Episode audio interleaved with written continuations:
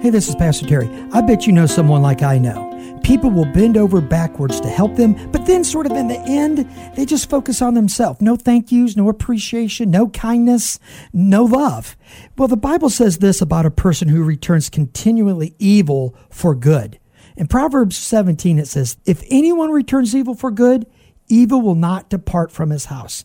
If you're listening today and people serve you, they work for you, they do good for you, don't return them evil. Bless them, encourage them, do everything you can for them. Then evil will be far from your house. And guess what will happen?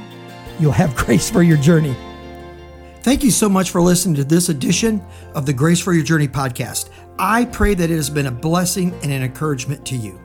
Pass it around if you think it would help somebody. And we look forward to you dropping by again for another episode of the Grace for Your Journey podcast.